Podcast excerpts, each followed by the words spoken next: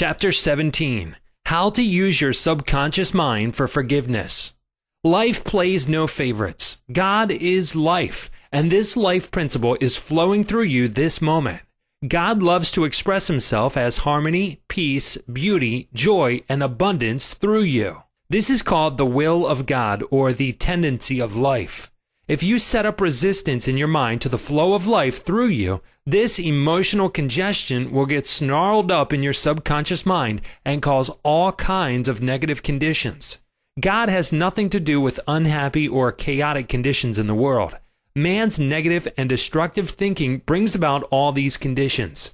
Therefore, it is silly to blame God for your trouble or sickness. Many persons habitually set up mental resistance to the flow of life by accusing and reproaching God for the sin, sickness, and suffering of mankind.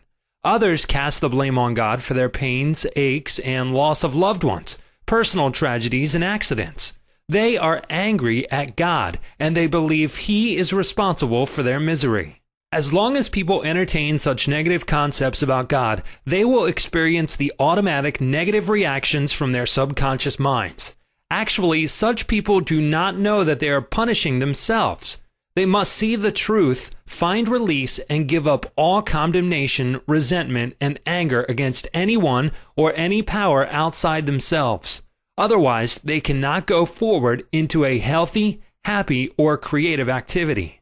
The minute these people entertain a God of love in their minds and hearts, and when they believe that God is their loving Father who watches over them, cares for them, guides them, sustains and strengthens them, this concept and belief about God or the life principle will be accepted by their subconscious mind, and they will find themselves blessed in countless ways. Life always forgives you. Life forgives you when you cut your finger. The subconscious intelligence within you sets about immediately to repair it. New cells build bridges over the cut.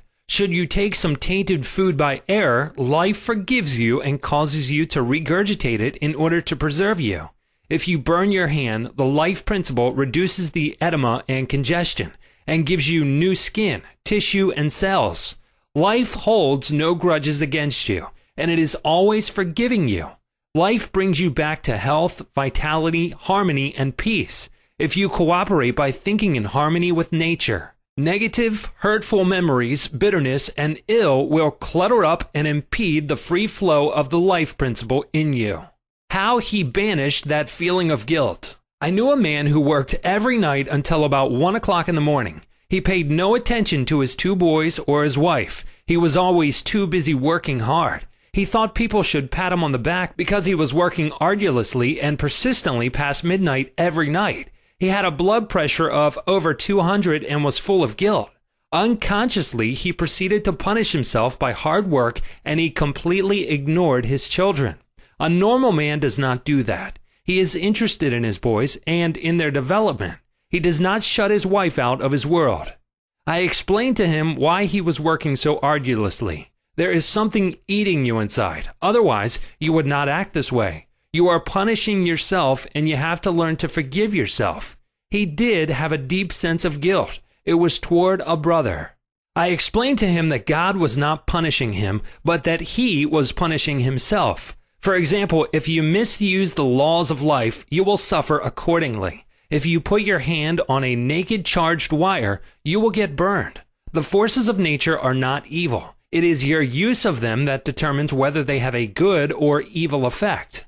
Electricity is not evil. It depends on how you use it, whether to burn down a structure or light up a home. The only sin is ignorance of the law, and the only punishment is the automatic reaction of man's misuse of the law. If you misuse the principle of chemistry, you may blow up the office or the factory. If you strike your hand on a board, you may cause your hand to bleed. The board is not for that purpose. Its purpose may be to lean upon or to support your feet. This man realized that God does not condemn or punish anyone, and that all his suffering was due to the reaction of his subconscious mind to his own negative and destructive thinking. He had cheated his brother at one time, and the brother had now passed on. Still, he was full of remorse and guilt. I asked him, Would you cheat your brother now? He said, No. Did you feel you were justified at the time? His reply was yes. But you would not do it now? He added, No, I am helping others to know how to live.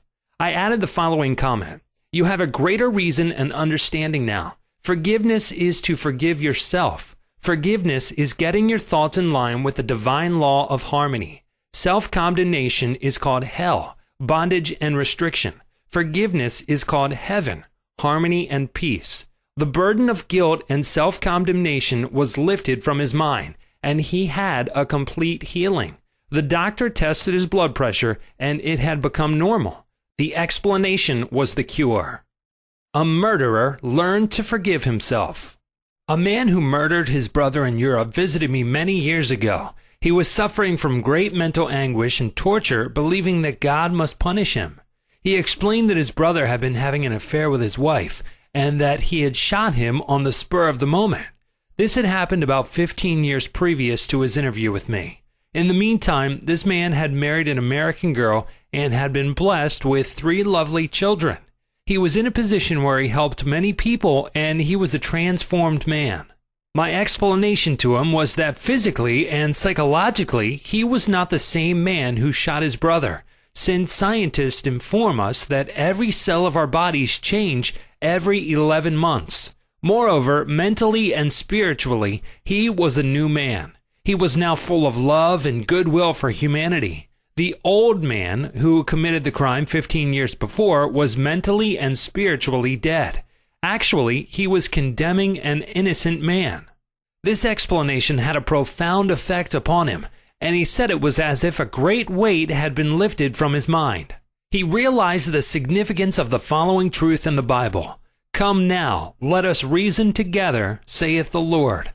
Though your sins may be as scarlet, they shall be as white as snow. Though they be red like crimson, they shall be as wool. Isaiah 118. Criticism cannot hurt you without your consent. A school teacher told me that one of her associates criticized a speech she had given, saying to her that she spoke too fast. She swallowed some of her words. She couldn't be heard. Her diction was poor and her speech ineffective. This teacher was furious and full of resentment toward her critic. She admitted to me that the criticisms were just. Her first reaction was really childish, and she agreed that the letter was really a blessing and a marvelous corrective. She proceeded immediately to supplement her deficiencies in her speech by enrolling in a course in public speaking at City College. She wrote and thanked the writer of the note for her interest, expressing appreciation for her conclusions and findings, which enabled the teacher to correct the matter at once. How to be compassionate. Suppose none of the things mentioned in the letter had been true of the teacher. The latter would have realized that her class material had upset the prejudices, superstitions, or narrow sectarian beliefs of the writer of the note, and that a psychologically ill person was simply pouring forth her resentment because a psychological boil had been heard.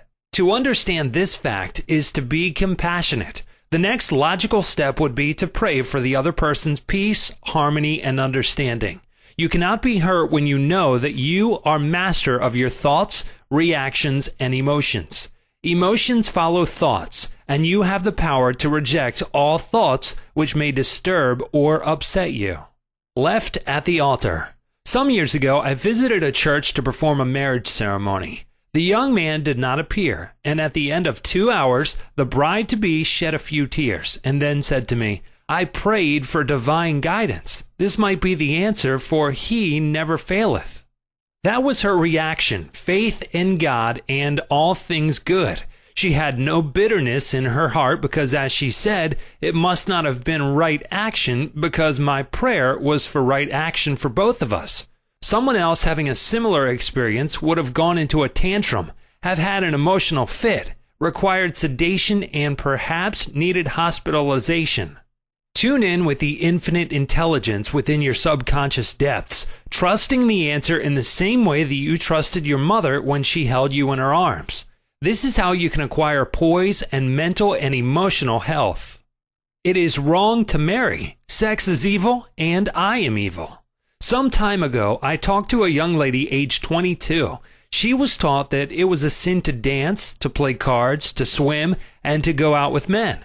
She was threatened by her mother, who told her she would burn eternally in hellfire if she disobeyed her will and her religious teachings. This girl wore a black dress and black stockings. She wore no rouge, lipstick, or any form of makeup because her mother said that these things were sinful. Her mother told her that all men were evil and that sex was of the devil and simply diabolic debauchery. This girl had to learn how to forgive herself as she was full of guilt. To forgive means to give for. She had to give up all these false beliefs for the truths of life and a new estimate of herself. When she went out with young men in the office where she worked, she had a deep sense of guilt and thought that God would punish her. Several eligible young men proposed to her, but she said to me, It is wrong to marry. Sex is evil and I am evil. This was her conscious or early conditioning speaking. She came to me once weekly for about 10 weeks, and I taught her the workings of the conscious and subconscious mind as set forth in this book. This young girl gradually came to see that she had been completely brainwashed, mesmerized, and conditioned by an ignorant, superstitious, bigoted, and frustrated mother. She broke away completely from her family and started to live a wonderful life. At my suggestion, she dressed up and had her hair attended to. She took lessons in dancing from a man, and she also took driving lessons. She learned to swim, play cards, and had a number of dates. She began to love he. She prayed for a divine companion by claiming that infinite spirit would attract to her a man who harmonized with her thoroughly. Eventually, this came to pass. As she left my office one evening, there was a man waiting to see me, and I casually introduced them. They are now married and harmonize with each other perfectly. Forgiveness is necessary for healing. Forgiveness of others is essential to mental peace and radiant health. You must forgive everyone who has ever hurt you if you want perfect health and happiness. Forgive yourself by getting your thoughts in harmony with divine law and order. You cannot really forgive yourself completely until you have forgiven others first. To refuse to forgive yourself is nothing more or less than spiritual pride or ignorance. In the psychosomatic field of medicine today, it is being constantly stressed that resentment, condemnation of others, remorse, and hostility are behind a host of maladies ranging from arthritis to cardiac disease. They point out that these sick people who were hurt, mistreated, deceived, or injured were full of resentment and hatred for those who hurt them. This caused inflamed and festering wounds in their subconscious minds. There is only one remedy. They have to cut out and discard their hurts, and the one and only sure way is by forgiveness. Forgiveness is love in action. The essential ingredient in the art of forgiveness is the willingness to forgive. If you sincerely desire to forgive the other, you are 51% over the hurdle. I feel sure you know that to forgive the other does not necessarily mean that you like him or want to associate with him. You cannot be compelled to like someone, neither can a government legislate goodwill, love, peace, or tolerance. It is quite impossible to like people because someone in Washington issues a verdict to that effect. We can, however, love people without liking them. The Bible says, Love ye one another. This anyone can do who really wants to do it. Love means that you wish for the other health, happiness, peace, joy, and all the blessings of life. There is only one prerequisite, and that is sincerity. You are not being magnanimous when you forgive. You are really being selfish because what you wish for the other, you are actually wishing for yourself. The reason is that you are thinking it and you are feeling it. As you think and feel, so are you. Could anything be simpler than that? Technique of forgiveness. The following is a simple method which works wonders in your life as you practice it. Quiet your mind, relax, and let go. Think of God and His love for you, and then affirm, I fully and freely forgive. Mention the name of the offender. I release him mentally and spiritually. I completely forgive everything connected with the matter in question. I am free and he or she is free. It is a marvelous feeling. It is my day of general amnesty. I release anybody and everybody who has ever hurt me, and I wish for each and every one health, happiness, peace, and all the blessings of life. I do this freely, joyously, and lovingly, and whenever I think of the person or persons who hurt me, I say, I have released you, and all the blessings of life are yours. I am free, and you are free. It is wonderful. The great secret of true forgiveness is that once you have forgiven the person, it is unnecessary to repeat the prayer. Whenever the person comes to your mind or the particular hurt happens to enter your mind, wish the delinquent well and say, Peace be to you. Do this as often as the thought enters your mind. You will find that after a few days, the thought of the person or experience will return less and less often until it fades into nothingness. The acid test for forgiveness. There is an acid test for gold. There is also an acid test for forgiveness. If I should tell you something wonderful about someone who has wronged you, cheated you, or defrauded you, and you sizzled at hearing the good news about this person, the roots of hatred would still be in your subconscious mind, playing havoc with you. Let us suppose you had a painful abscess on your jaw a year ago, and you told me about it. I would casually ask you if you had any pain now. You would automatically say, Of course not. I have a memory of it, but no pain. That is the whole story. You may have a memory of the incident, but no string or hurt anymore. This is the acid test, and you must meet it psychologically and spiritually. Otherwise, you are simply deceiving yourself and not practicing the true art of forgiveness. To understand all is to forgive all. When man understands the creative law of his own mind, he ceases to blame other people and conditions for making or marring his life. He knows that his own thoughts and feelings create his destiny. Furthermore, he is aware that externals are not the causes and conditioners of his life and his experiences. To think that others can mar your happiness, that you are a football of a cruel fate, that you must oppose and fight others for a living, all these and other things like them are untenable when you understand that thoughts are things. The Bible says the same thing. For as a man thinketh in his heart, so is he. Proverbs 23 7.